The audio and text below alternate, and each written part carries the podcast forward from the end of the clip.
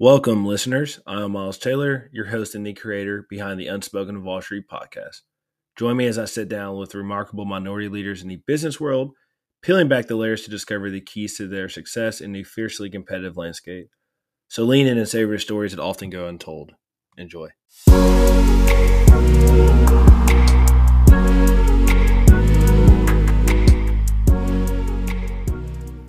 In this episode, Zach shares how he completed three internships in one year, passing the CFA exam, becoming an investment banking analyst at Raymond James, and now a PE associate at a mid market fund. Listen to how he explains how he leveraged these experiences to get where he is now. Enjoy. All right, Zach, episode two. You ready? Yes, sir. What's good, boss man? All right, man. I think it's good if you give listeners a quick summary of your bio. Uh, uh, probably one of the main things worth mentioning is originally born and raised in Mississippi. Uh, a lot of people from the U.S. know that's like least educated, um, you know, most impoverished. Uh, however, one of the unique one of the unique things about growing up in Mississippi is you kind of see the the worst case and best case of everything. For instance, you got people that become Oprah Winfrey and Elvis Presley that was born in Mississippi, but unfortunately, you grew up on the playground where you got to like fight at some point. Uh, yeah. By age nine, I had already met people that had got shot, robbed, was in jail. It, it everything that's considered explicit on TV. So you kind of got kind of got to see everything. And uh, in this sort of rougher environment, I had two parents that were both first generation college students. So my mom went to Mississippi State, became a mechanical engineer. Mm-hmm. My dad went to Mississippi State, became a food scientist. And my dad taught me a lot of hard work. My mom taught me how to read, write, and do math before I even finished pre-K. And so, you know, all she had me crushing it in class, like always yeah. getting straight A's. And also the part of Mississippi I was in, the Mississippi Delta, sort of home of the blues, there was this unique inner city school I went to where they grouped like top decile and bottom decile students together. So mm-hmm. I was fortunately top decile given my mom, but I was always around people who were sort of struggling academically. However, what that taught me was how like people who don't have the best tools and resources still have something in them. And like mm-hmm. a lot of them became first generation college students.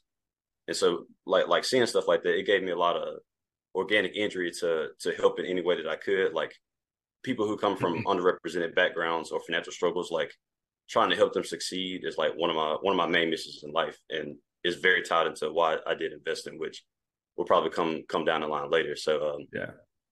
So two two things to note about the personal backstory. One is parents were very educated in a rough environment. Two, got to see the best and worst of everything. And then three, I remember always being around adults and I would have questions about business, like how the economy works, why stock goes up or down. They would just say questions. They would say phrases like "man," uh, "Uncle Sam." But then I met a business owner for the first time, which was one of my dad's friends named Mr. Monty. Told me why real estate was more expensive in New York than Mississippi. How my favorite burger place could go out of business, and it just like cracked my little mind open. And I was like, I want to understand every single bit of that. Uh, yeah. So awesome, awesome, man. That's good. I like that humble beginnings. So take me through. Yeah, yeah. Where did you go to college? I went to a school called Harding University. It's a small Christian college in Searcy, Arkansas, surrounded by a bunch of farms. Yeah. And why'd you go there? What was your decision process in going there?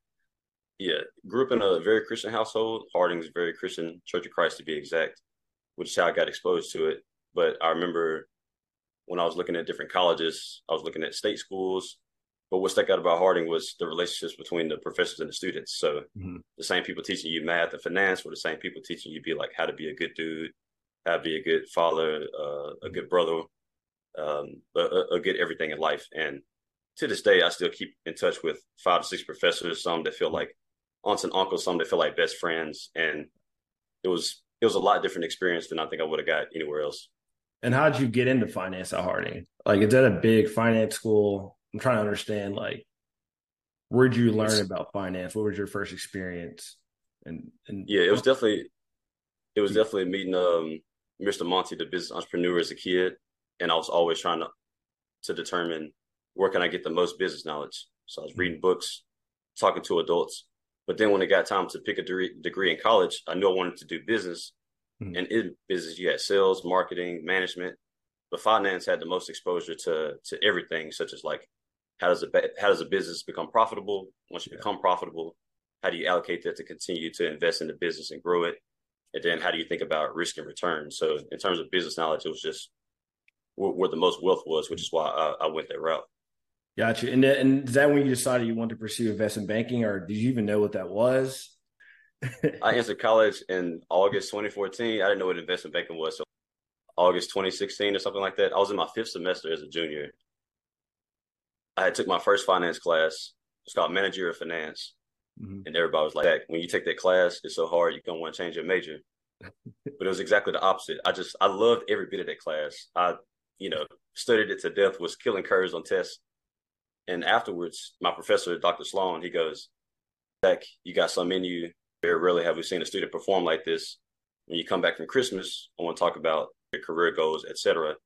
And so I was five semesters deep when I finally figured out what investment banking was. Because what I told him, I was like, Dr. Sloan, I have no idea what I want to do, but I want to get the best business knowledge out there and position myself to take on the most challenging roles in business. And he was like, got to try to get you into an investment pay, an investment banking program and maybe like MBA program later down the road. And what was your first step, right? Because I know you did a couple internships. Did you said Dr. Sloan, right? Yeah, Dr. Sloan. Dr. Did he help you get the first internship? The very first internship came from a church connection named Stacy. She got me a connection with Service Master, which is like a Fortune 1000 headquartered in Memphis. So I did an FP&A internship, financial planning and analysis there. That positioned me to get like one of the gold standard internships on Walmart's campus, which is Walmart based in Bentonville. Um, but prior to that, so I was interviewing for Walmart and this business valuations internship at a regional accounting firm at the same time. And Walmart gave me an offer first. So then I told the accounting firm, I'm like, hey, I really want to get this business valuation experience. Valuations is my favorite topic. Like, yeah. I'm willing to take a semester off, come to Tulsa, Oklahoma in the spring. And so that's what I did. I like mm-hmm. postponed my whole graduation because I knew that experience would help position me well for investment banking, mm-hmm. which, as I noted, I was kind of late to the game for. So, yeah. And the internship that you did in Memphis. So you said that was your first one, right? Before the Walmart. Yeah, one? yeah. So yeah. how did you even? I know it was a church connection, but what was the interview process like? Right? Because I know I was in the same position as you, where we're doing interviews, and internships. Like we think we know what we're talking about, but we we really don't know that much besides what we learned in our accounting and finance classes. Yeah, that one was very much like, why'd you choose finance? Uh, what are you hoping to learn through the internship? Because it was a corporate internship where you could have been placed in, you know, eight to ten different financial roles yeah. And I just told them I really wanted to understand how the business ran. So I was in, they put me in the FP&A group. Mm-hmm. And so it was like, why is this person interested? Check the box. And then two, they were asking me different behavioral questions about how I work with a team yeah. and about some of my experiences um, in certain group settings in college because it was a very team based environment. But it was like a one 45 minute phone call for mm-hmm. that one. Gotcha. And then once you got in there, what were you actually doing? I know you're an FP&A role, but were you just mm-hmm. doing basic intern stuff, right? Building slide decks, working in Excel? Yeah, that one I, I didn't even touch a slide deck. It was all Excel, like special projects. Zach, you know, we got this data that nobody has time to evaluate. Like, mm-hmm. c- can you find trends? Or, hey, we got this workflow process that's pretty manual. Can you write a macro? Mm-hmm. And so I was constantly looking at home warranty data and because I was the branch I was in was American Home Shield and so you're looking at the profitability for your warranties on refrigerators and HVACs and things of this nature. So I was looking at profitability by segment and profitability by geo. And I was constantly using Excel and a little bit of Microsoft Power BI, which is another tool mm-hmm. to to solve questions that effectively were sort of like ad hoc was gotcha. the vast majority of it. Gotcha. It makes sense. And then I'm assuming you leverage this to get the Walmart internship before this? Yeah, a lot of it. I was like, basically, I've been in a corporate environment. Um, you know, I've been in that operational finance seat. Love understanding how business works. Um, a, a lot of things of this nature. Gotcha. Because I know Walmart, that's pretty big. So you get into Walmart. Do you think you were more prepared for that, considering you just did the first internship? Yeah, because a lot of business is like, how do you work with people? Yeah. How do you navigate the politics? And by being at a Fortune 1000, Walmart's like a Fortune one, Fortune five at the time. Uh, so, so that definitely prepared me with, you know, how to navigate the bureaucracy and how to work with people a lot more senior than me, mm-hmm. and also articulate my uh, analytical takeaways to them in a way that they'll comprehend, especially if they're far from the keyboard and, and away from the weeds. So, Yeah, got you. And then so after Walmart, what's the timing of this? Was this your junior spring for Walmart? Yeah, so Service Master would have been summer 2017. Gotcha. Walmart would have been a year later, summer 2018. In between those, spring 2018 is when I did the business valuations internship with uh, an accounting firm. Gotcha. You basically did like three internships in 12 months, essentially. It, exactly, because I went from like have, I went from entering my junior year having only been a youth ministry intern, and then when you think about investment banking, like I had a long way to catch up. So yeah, I'm trying to position and, myself as best I could. Got you. And then so now the investment banking. When did you? I know you talked about you knew you wanted to get into it, but was there a moment between those internships where it confirmed like I really want to get into investment banking? Yeah, uh, th- there were sort of two things that did it. One is whenever I was listening to people who had been in investment banking and what they went on to do, yeah. they went to go to those investment funds or they went to, you know, do the type of jobs I was most interested in, which is like, you know, valuing companies, how to manage risk and return, um, and get exposure to many different businesses, maybe not just one uh, corporation. And two, like, just the energy that they would move that that they move with. I think about my friend Casey, who uh, sourced my investment banking opportunity with with Raymond James. The way we connected, the sort of grind and hunger that we had to uh, be aggressive and pursue things in, in our career, and after completing a year or two of investment banking, the doors that he had open versus the doors he wouldn't have had any shot at if he didn't do it. I was like, okay, I don't know if I want to do investment banking long term, but I know to get the type of seats I'm interested in, that's going to be a necessary step. Yeah, I think investment banking and consulting, PE, I just don't think there's a lot of roles coming out of college that just prepares you to help you scale your career at an early age. And I didn't do investment right. banking, but I just think that I just think that's huge. So no, I'm glad yeah. you said that. Yeah, I'll, I'll put it this way: like, you know, it, the private, all the private equity firms I know of, eighty to ninety percent of the class is from investment banking. Same with hedge funds. Same with VCs. Uh, well, VCs a little bit different, but yeah, you, but you still, get, you get the point. I bet still more than half VC. Yeah, investment sure. banking exactly. So you start Raymond James, and well, first you didn't even intern at Raymond. James, correct? So I'm trying to figure Correct. out how did you even get into that? A personal connection that gets your resume into the pool with a like a mm-hmm. recommender's mm-hmm. note is the best way. Yeah. You can you can also like, you know, you can get a friend of a friend of a friend. Yeah. Uh, that, that, can help you out, but that, that doesn't go as long. And from then it's about differentiating yourself. So they're going right. to see everybody who's talented and driven and have mm-hmm. succeeded in most things in life, but what makes them think that you'll be a good analyst because mm-hmm. they know you're likely to leave after two years. But if not, you know, w- would you stick around? And so the things I was able to show them was, hey, I postponed my graduation to position myself for this. While I was doing all that, I also like got a math minor to improve my logical thinking. Also took wow. CFA level one, took CFA level one just just for the knowledge, just because I'm a student of the game, and I'm I'm really about this. Yeah. And um, I, w- I would tell them stories about how, in order to get one of those intros, my accounting professor made me simulate 80 hour work weeks. So he's like, after you simulate back to back 80 to 90 hour work weeks, then I'll give you an intro to my guy. So you had to log all your like coursework, your part time mm-hmm. work. When when you're reading Wall Street Journal and market news, put in a log, you'll review it, and then it's like, okay, now, now you understand what the average day looks like or whatever. Wow. Yeah. So it was you got to go above and beyond to differentiate or and and show them like the, the kind of grind and just organic determination you have because they can see through BS with because they, they they deal with it all the time. And so when it got to interview time, it started with typically a phone screening where there's some boilerplate questions, you know, why invest in banking, why industry A, why city city B, mm-hmm. and then it'll be some technical question like if I had 10 more dollars of depreciation on my P&L, how does that impact my three financial statements? Yeah. Or, you know, can you verbally walk me through a discounted cash flow or, or some itch like that? And it'll be two separate phone calls. Yeah. And then for investment bank in particular, it goes pretty much straight to super day. So there'll be like 10 to 12 people there for two spots. It could still be virtual. Mom was in person, but you would interview with all the senior levels and the mid levels. And there'll be a combination of technical questions from the more junior people and a lot of fit questions about like your work style, uh, your background, what you're appreciating culture.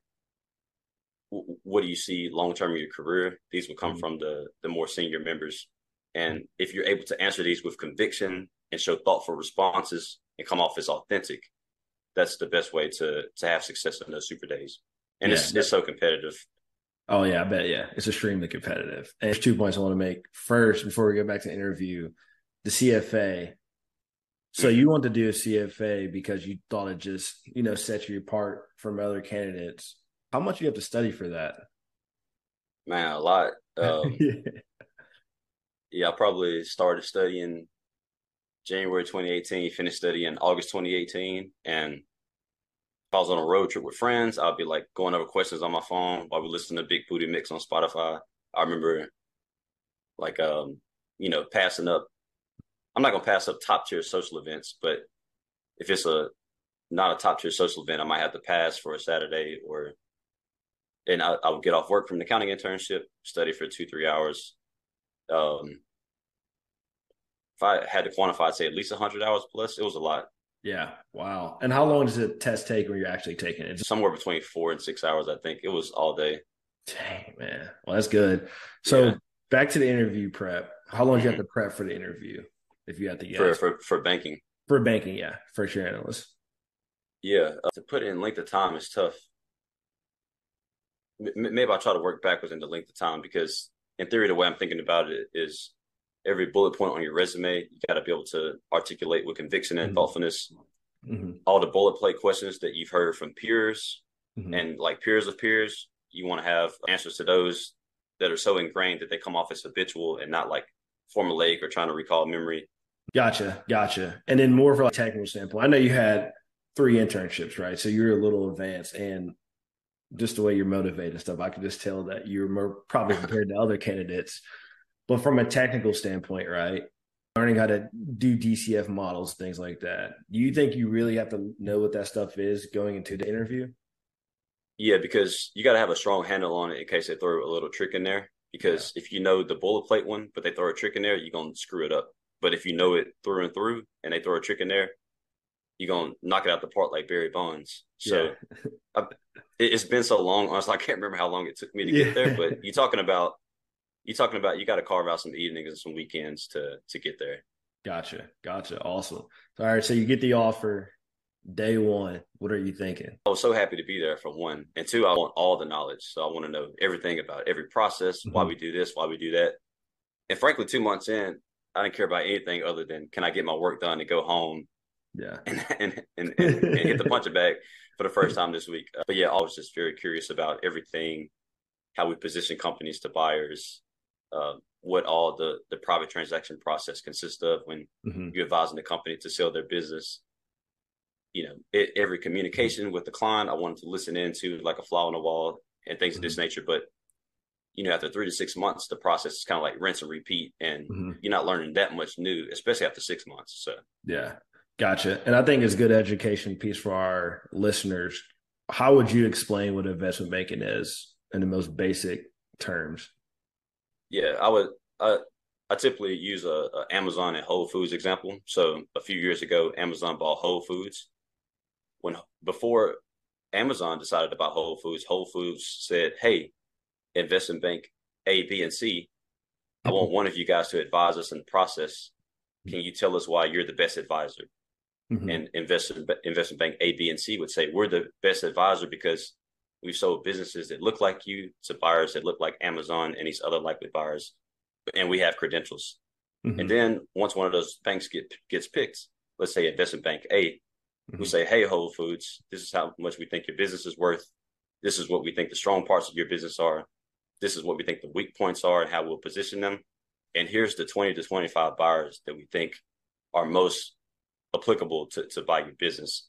And we'll mm-hmm. take those counterparties through a process where Whole Foods will create a marketing document advising or informing the counterparties or the buyers, you know, here's a 50 page deck on everything you need to know about Whole mm-hmm. Foods to put in an initial bid.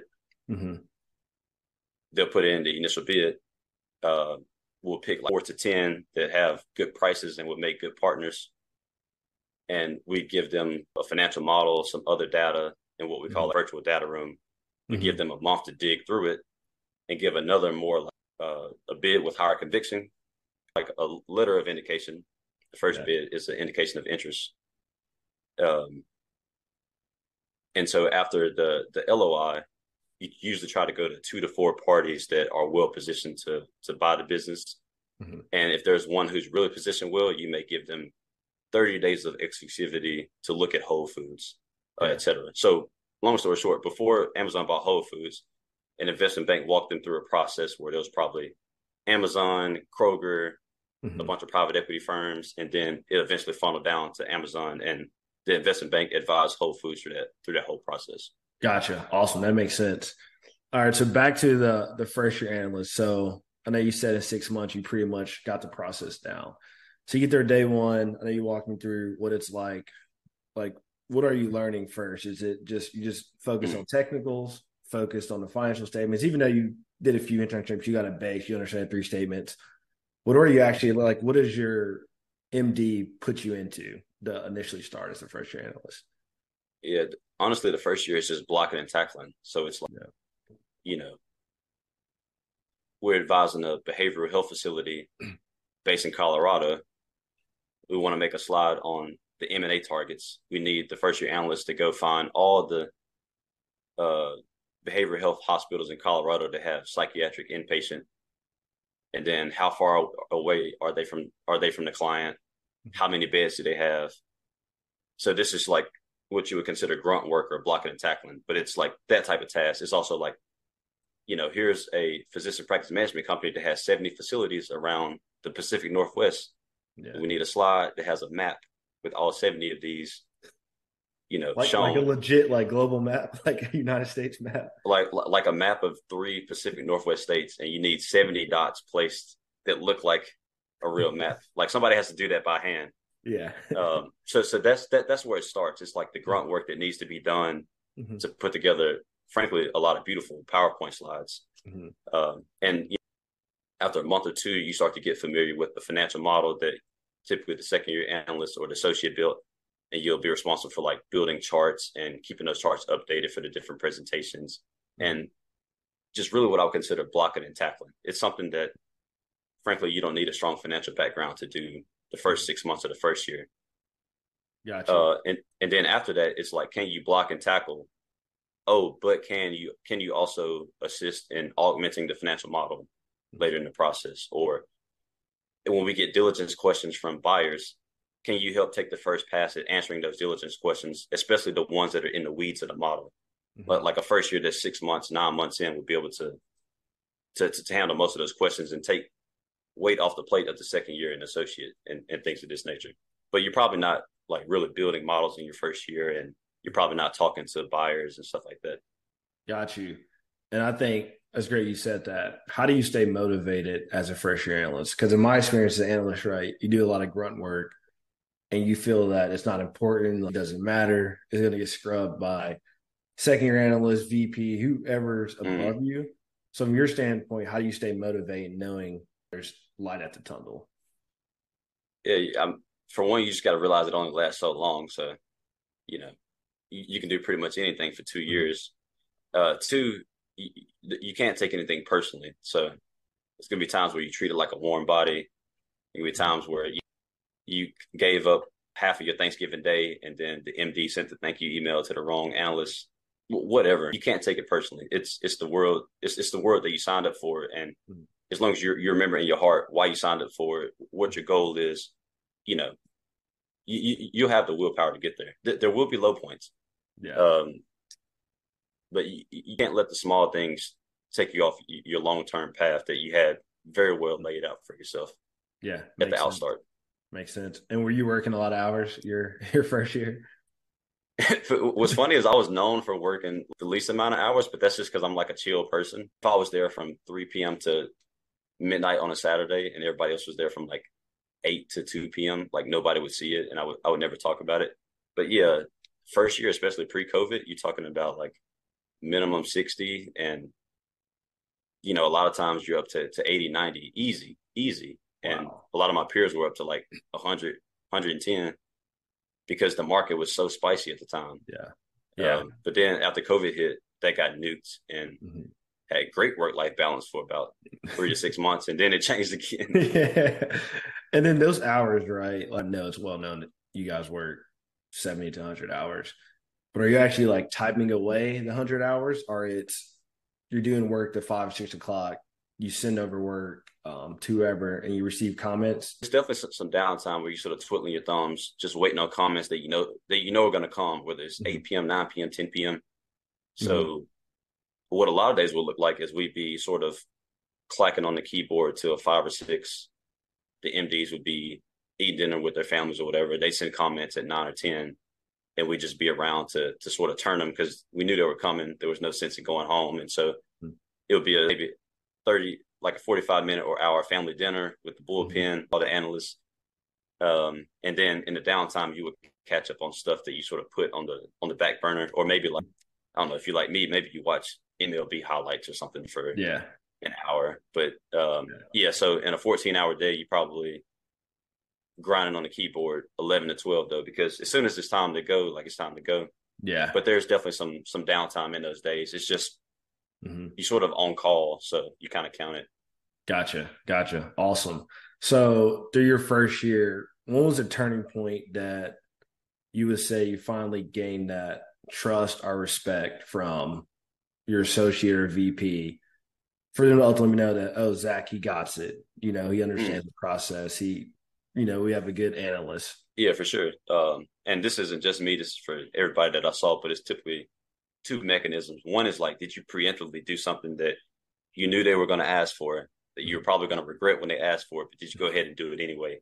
Yeah. They eat that up like a bag of Skittles. I mean, they adore that.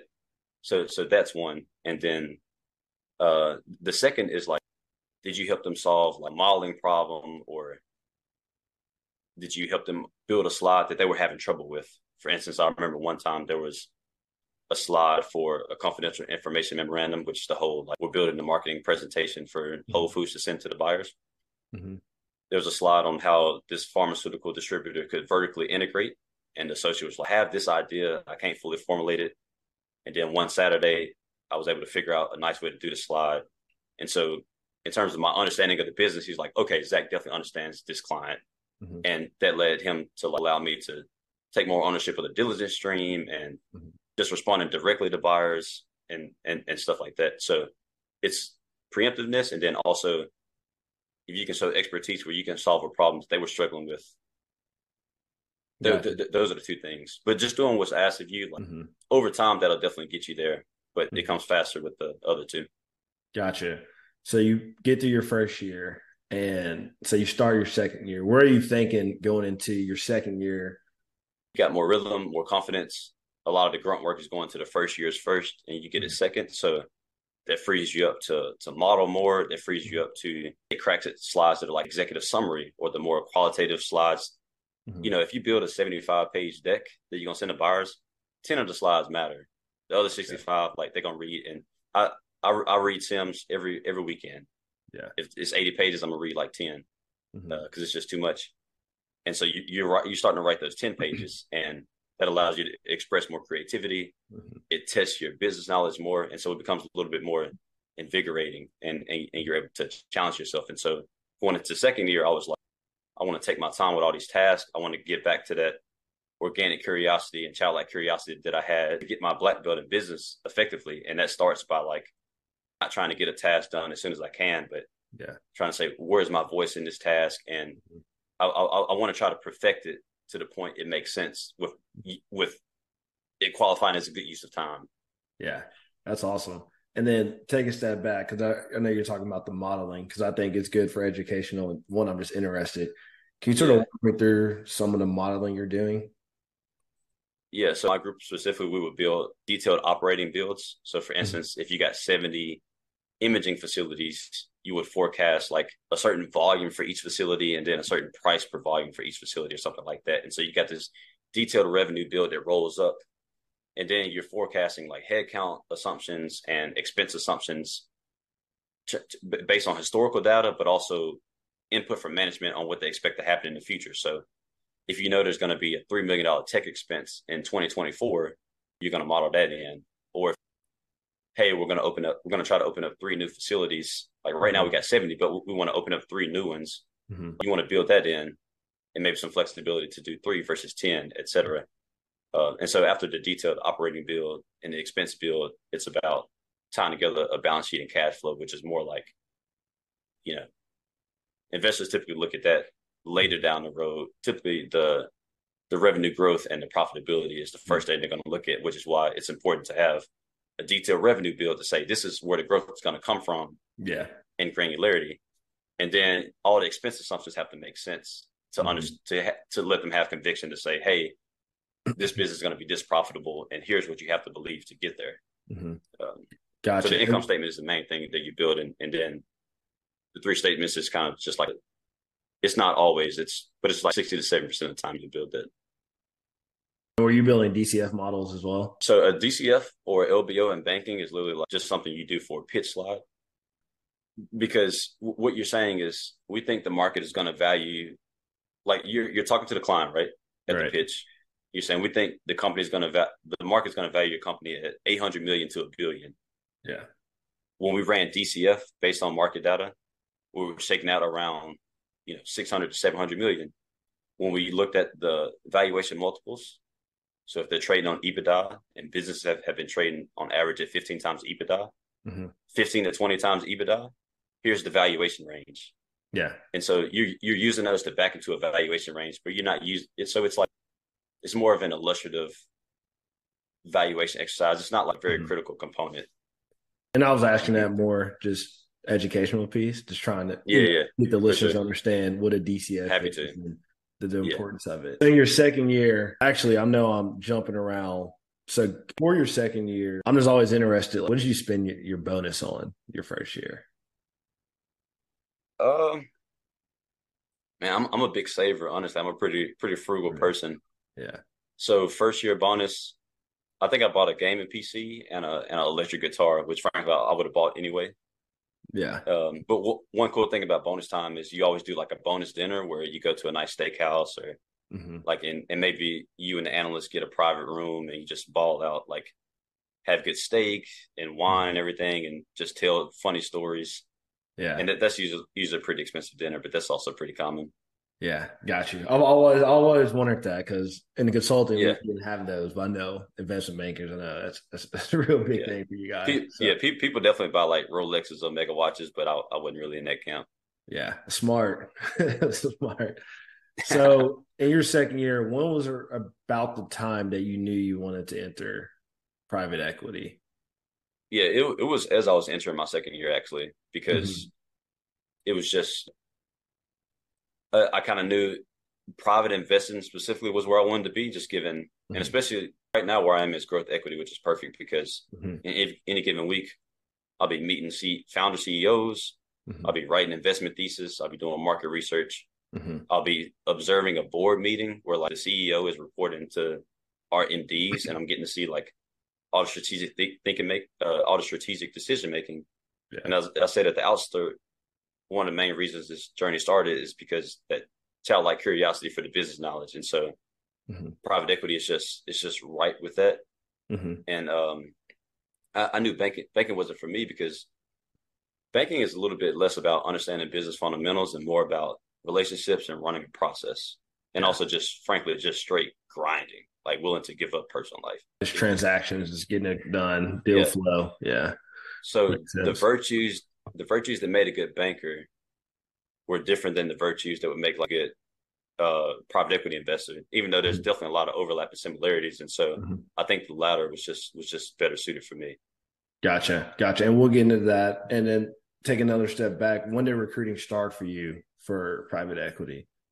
Yeah, so day one when you start banking, like hunters just always sending you opportunities. So they're like, "Hey, you're three months in. Here's a job opportunity for 21 months from now. Let us know if you want us to include your resume. Yeah, so there's always traffic. And by the time I knew one I wanted to go, like I said, was right going into my second year. And so that's when I started finding opportunities. So I started probably July 2020. Mm-hmm. It's probably when I first started interviewing. And first it was like healthcare funds, but then I was like, no, I kind of want to do tech. And so it was about November when I really had probably like five to six interview reps. It's like solid interview reps under my belt from different processes that just didn't work out or, or I didn't mm-hmm. want to take. And I had all these reps in terms of telling my story. Mm-hmm. Why this firm? Why this city? Mm-hmm. Yeah, here's the portfolio company I find most interesting. Here's the one I find least interesting, and why from an investment standpoint. Mm-hmm. And um, yeah, so I think I finally signed up for a job late November, early December 2020, which was mm-hmm. seven to eight months in advance of the start date. Oh wow, that's awesome. And I know you mm-hmm. said headhunters reach out to you, but were you also sending mass emails and reaching out to people yourself? I, I wasn't at the time just because I didn't have any strong private equity connections outside of people who went to a couple healthcare firms from my group. They were able mm-hmm. to get my resume in and stuff, and I interviewed it at one of those. Um, mm-hmm. But given most people had their success going through headhunters and not necessarily from doing the blast emails, etc., I chose to, to, go that route. With what I saw in banking, like I only had two connections, but if they're strong and like organic and authentic, like those go a long way. And I figured I would have more success going that route versus because they're already blast emailing you, honestly. So yeah, you don't really have to go do too much blast emailing unless you want to go to like a very very specific city or firm. Yeah, makes sense. And then what was the interview process like for PE versus investment banking? PE is actually a lot different. So banking is two phone calls and then super day. Mm-hmm. PE is like two phone calls, very very similar, like Y firm A, A, Y city A, A, Y industry A, etc. Can you walk me through a paper LBO, some something like that?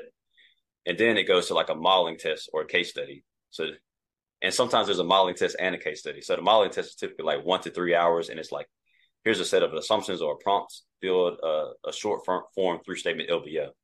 So you got like entry price, sources and uses, which is saying like based on the entry price, uh, use of the uses of cash and the sources of cash. I'm Obviously, I won't walk through all the details, but then mm-hmm. you go through like a, a, mini build where you're forecasting a mini income statement based on some assumptions, mm-hmm. uh, and then you're forecasting mainly the working capital line items, like accounts receivable, accounts payable, mm-hmm. to come up with with net working capital and mm-hmm. other aspects that flow into your like summary cash flow statement. So, because income statement, balance sheet, cash flow statement, and then based on how you want to exit, you have mm-hmm. a financial profile at exit based on the P and L that you forecasted, mm-hmm. and you price that to say, hey, you exited this equity value, and that results in this return of money on money. It's the model, mm-hmm. and a lot of times it's set up to where you can't finish. Like, I feel like a lot of people don't finish, but what they're trying to see in the modeling test is what's this person's Excel fluency, mm-hmm. which concepts of the model did they understand versus what they they completely did not get wrong, and mm-hmm. basically, they're trying to see if you are fluent in Excel and speaking the language of mm-hmm. an investor, how to think about how to get a return and also how to think about reasonable assumptions. Mm-hmm. And so typically after that, the one to three hour test, you'll either go to a super day where, where you interview with four to eight senior members wow virtually or in person and it's a lot about like, tell me about deals you worked on, how you added value in those deals. And so it's like very granular and tangible. Mm-hmm. They're, they're, criticizing how you model. How come yeah. you didn't model it this way? Or mm-hmm. they're like, if you had to LBO that company, what would you have paid and why? So yeah. for the PE interviews, I actually built my own LBOs for like three of the deals I worked on. Oh wow! And was able to walk them through like this is how much leverage I would have put put on. Mm-hmm. Yeah. So for PE, you really have to show that you can think like an investor and how to generate returns, not just like how much you're able to grind, et cetera, because you know, it's once again like top 10 to 20% of what was already the top 10 to 20%. So it's like way more competitive. Gotcha. And how long did you have to prep for these interviews? Or was everything pretty much learned at investment banking?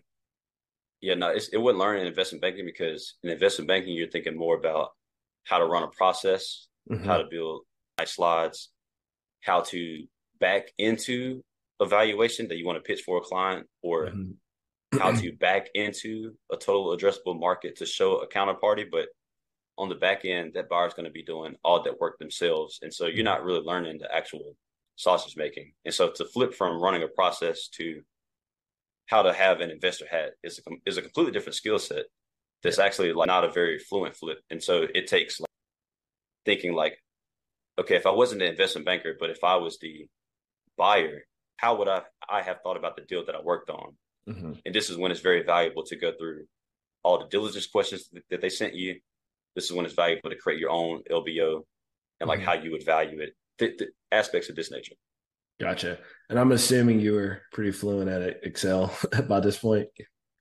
Well, honestly, the business valuations internship and the ServiceMaster internship, I was doing all that Excel work and evaluation work to where, yeah, banking and PE, I was always like ranked strong analytically, no mm-hmm. problem. But once again, even then, just because you got Excel fluency, that doesn't mean you're great at building a one hour LBO. So that's a whole new skill that you got to. One practice test that I had, I probably did like 20 reps of. Yeah. Before I could build it in like an hour with mm-hmm. uh, no help from looking at the example or something like that. So, yeah. Yeah. And I think that's important because one thing I struggle with in my analyst days is sometimes I was too focused on just building out the Excel, trying to learn the shortcuts, rather mm-hmm. than just learning the concepts of okay, how does this income statement, how does this flow into the cash flow, how does this flow into the balance sheet? Um, yeah. So I think that's good. You learned all that at your your internships. So mm-hmm. your interview with the firm you're at now, how long after did you get the offer after your interview? Uh, talking after the Super Day. Yeah, after Super Day. Yeah, my mom was a little worried. It was the day. It was the day after because mm-hmm. I had a competing offer already, and I told him I'm like, hey, you know, I'm I'm kind of on the fence. I got another offer, and the deadline is X. So if you yeah. don't give me an offer by that time, I'm definitely gone. But yeah. they gave me an offer, and then I slept on it one night and had to decide because, like I said, I had the the other deadline, which was already short. It was probably like five days. Mm-hmm. And then going back to motivation, how do you stay motivated considering you have what six months left uh, on your second year? Yeah, it's it's typically. I mean, it's truly interpersonal within yourself. It's like I know if I try to do black belt level work, like yeah. that's going to reap benefits all the way down the road, and mm-hmm. I know I'll have a better grasp over these concepts that I'm working on, mm-hmm. or you know whatever skill that I feel like I'm a blue belt in, and I'm trying to get a purple belt. Like mm-hmm. I still want to want to gain that skill set because at the end of the day, it's not just about like getting job A and job B. It's about yeah. becoming black belt in business, being able to use that influence, honestly, to just like really give back and mm-hmm. spread a lot of wisdom to people that look like us, mm-hmm. especially mm-hmm. at this age that we're currently in. Exactly. And um, yeah, so, but but I will also say, you know, if you got six months left and you got a PE job lined up, like, you know, stop and smell the roses. You know, people mm-hmm. are always being demanding of your time in banking, or if you're trying to break in, but you already got an offer, stop and smell the roses and the task that you already mastered. Like, don't necessarily take that so serious if you're already a black belt at on evaluation comps and cap IQ. Like, mm-hmm. Don't try to yeah. don't, don't try to spend four hours on a task that you can do in an hour and a half. So yeah, gotcha, gotcha. So now you start this PE role, and same question I've asked you. Your best main is like, what are you thinking now? Uh, your mm-hmm. mindset going into this PE role? It was pretty similar to where I knew you know, I've met a hundred people now who've told me what PE is, but mm-hmm. you really don't know until you get in. So I was just very observant, trying to say, you know, people have said all these things, but this is how things actually work. Mm-hmm. I feel like every atmosphere has this 80 20 rule where 20% of the, the, things is what calls to 80% of people's attention. Mm-hmm. So I'm trying to figure out what those things are. A lot of it is writing the investment thesis, mm-hmm. a lot of it is blocking, tackling when we got to get data together for our LPs or, mm-hmm. or whatever. But I was really focused on finding that 20%, which was the meat and potatoes of, of the job. Um, and then outside of that, it was understanding the different phases of growth. So mm-hmm. once again, it's the first year doing it, you're doing a lot of desktop research, a lot yeah. of blocking and tackling. But then once you become a second year, you're like writing investment thesis from MDs are really asking, you know, how, how you would value a company. A lot of the qualitative info you write on PowerPoint slides is going to get kept and sent yeah. to a CEO or sent to the MD, uh, mm-hmm. uh, you get a lot of responsibility really, really fast. And so uh, for me, I was just trying to grow slowly but surely. And every time mm-hmm. somebody gave me a task, really understand it, really try to master it, and not try to grow, not not try to grow too fast. But mm-hmm. maybe maybe the best way to answer this is um, it's this dope sushi documentary called Jiro Dreams of Sushi. Yeah. So when you think about a sushi chef, a lot of people think about you know, piling together the rice and cutting the fish and, and hand rolling. But there's so much that goes into it. And so every part of the private equity apprenticeship, I wanted to get a good grasp on in the same way it's like as a sushi chef before you're like making the sushi, in this analogy, like deciding on investment, you got to like clean the dishes, mm-hmm. be able to wring a hot towel, yeah, all those sorts of things. And if you do all those things well, mm-hmm. uh, you know, it's only a matter of time until you succeed. And so, mm-hmm. kind of kind of had this mindset that didn't want to take any shortcuts. Mm-hmm. Once again, if I'm a black belt at finding a list of construction software companies, yeah. when I do that for the fourth time, I'm not really taking that task seriously, to be honest. uh, Got you. And I heard in the P world, you correct me I'm wrong, as associate, I heard that some people find it difficult at first because it's more of you're doing a lot more, you're doing all the modeling, all the slide deck building, mm-hmm. all the just everything. So can you kind of walk me through like exactly what you're doing? It? Yeah. So in investment banking, as a first year, you're in PowerPoint a lot, and as a second year analyst, you're in Excel a lot, and then mm-hmm. in private equity, it kind of flips. As an associate, you're like doing all the analytics, running all the numbers, all the analysis, and then the senior associates and VPs are doing more of the qualitative info on PowerPoint slides, mm-hmm. and a lot of your PowerPoint responsibilities is like data. So as an associate, you're really what I'll consider like like a diligence jockey is what one of my good friends call it. And anytime you get a data room, or if it's time to look at a company, you mm-hmm. get on the keyboard to answer all the key questions that the MD had or the VP had. Uh, mm-hmm. Uh, get out in the reads to synthesize all the information, mm-hmm. um, and, and, a lot of it is is is Excel oriented. Mm-hmm. Got you. And what are the hours like relative to uh, investment banking? Uh, the way I I feel like I've observed this is 50% are in my camp, which I'm about to explain, and 50% are in a very similar banking experience type hours. So the 50% in my camp, it looks a lot like typically you off the keyboard by dinner time, say 7 or 8 p.m. during the week, and minimal weekend work. Yeah. It's like half the year. And then the other half of the year is when you're on like a live deal or you got some report going to LPs or yeah, you trying to preemptively run run at a process that's not necessarily live yet and those are going to look more like you know 9 10 p.m nights you're off the keyboard and some weekend work but you can probably mm-hmm. do what you had planned for the weekend gotcha so and but that's like over the course of three years it's going to be like 50% sort of like the 50 hour work week and then the other 50% is probably like you know mm-hmm. a range between 60 and 80 or something like that and gotcha. then there's a camp where it's just like a, a grind house and people are still doing 80 to 90 unfortunately and are you you really enjoying it like you see yourself yeah. in this career for a while yeah, because as you keep growing, the the job changes. The job changes a lot. Yeah. So as an associate, you're like a diligence jockey, but as a senior associate and VP, you're talking to more CEOs. Mm-hmm. You get more more exposure to the board, more exposure to the senior level of the firm, and there's just there's such a wealth of knowledge to gain to gain at each promotion, and I I, I want all of that. I think it'll yeah. all be useful to like uh, advising friends and family, and then also thinking about how I can influence the community through my career. And if you're an MD, you carry a lot of clout. Uh, it's yeah. easier to get involved in the community. It's easier to to move things in the economic world. So yeah. hopefully, I really want to be in that that seat one day and spread all this love I got piling up in my heart. Uh, but I think I can't emphasize that childlike curiosity enough to where mm-hmm. you get so more so much more exposure to mm-hmm. what's happening in terms of strategic decision making, um, how people are valuing transactions in the market, how what's actually moving the economy. Yeah. The, the more senior you get, because there's a lot of offline conversations that happen and all kinds of stuff like that that you don't really see as an associate. So, mm-hmm. and, yeah, and, and, and I, I, like I said, I like it enough to where it's it's truly like organically invigorating and mm-hmm. that's awesome. Rewarding. And then are you allowed to talk to because I saw that you're a is it board advisor on a few companies? Uh yeah, board observer. Board observer. So what exactly is that? It means you sit in on the board meeting. You might be able to ask a question if you got a good relationship with the management team, but really you're sitting there like a fly on the wall, which yeah. is probably top three favorite parts of the job for me because mm-hmm. I grew up in a place where I was the youngest. I was the baby of my family uh, I was always one of the younger people at family reunions, and I would just sit and yeah. listen to grown folks talk.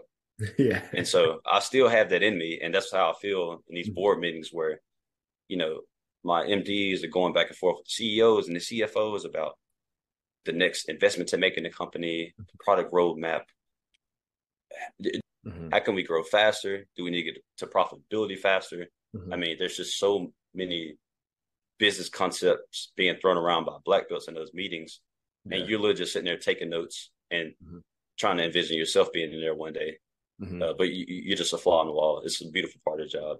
How many how many boards are you on currently?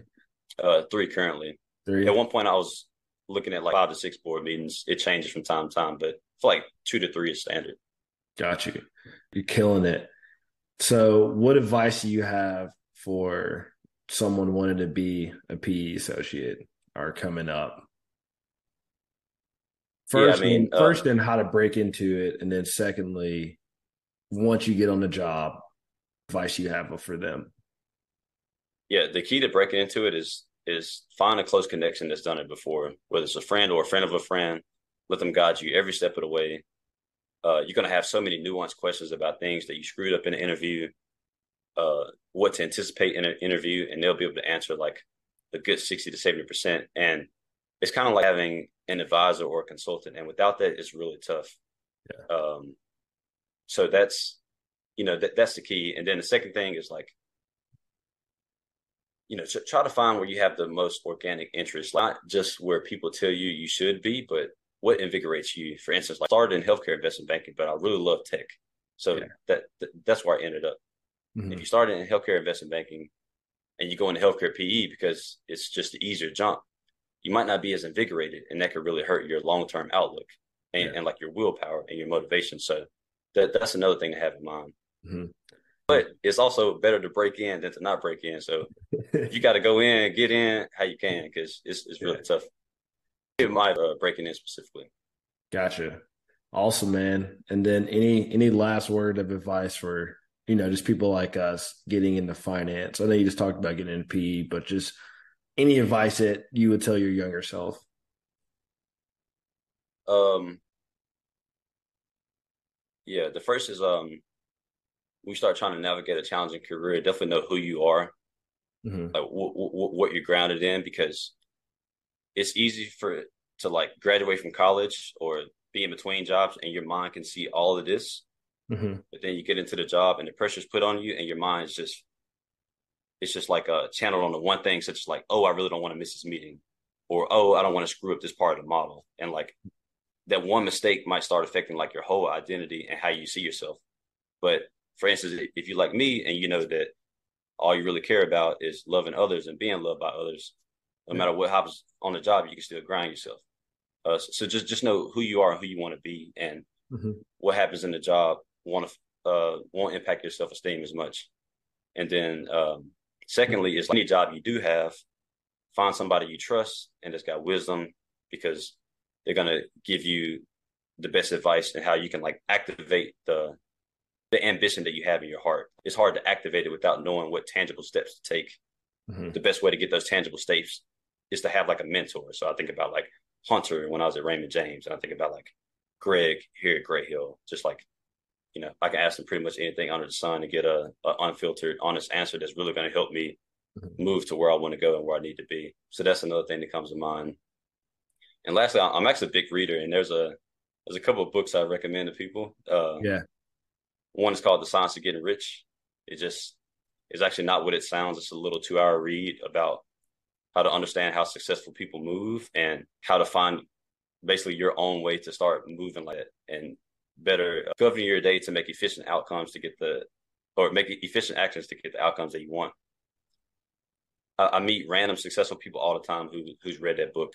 Yeah. And it's only a two hour, two hour read. Another one is called 48 Laws of Power. It'll just when you interacting with a boss, it'll just really demystify like how power, how much power they have over you and the cryptic actions they make. You'll just be able to see straight through it, honestly, and come off as less intimidated than a lot of mm-hmm. your peers. And then another one is that is called uh, Deep Work by Cal Newport, 5 to mm-hmm. six hour read about how to really put yourself in a mindset to to do very crisp and clear thinking and not care about you know small bad things happening. So a lot of times we let fear of judgment from others really distract us. We're working to like not disappoint a boss or we're working to like, not be judged by a peer that would criticize our work. But, you know, if you find ways to really like fine tune to being in, in a calm, focused state, it'll allow you to, to put on, put, put on the best work and it'll result in some, some unconventional outcomes, like sending a model to an MD and they'll be like, mm-hmm.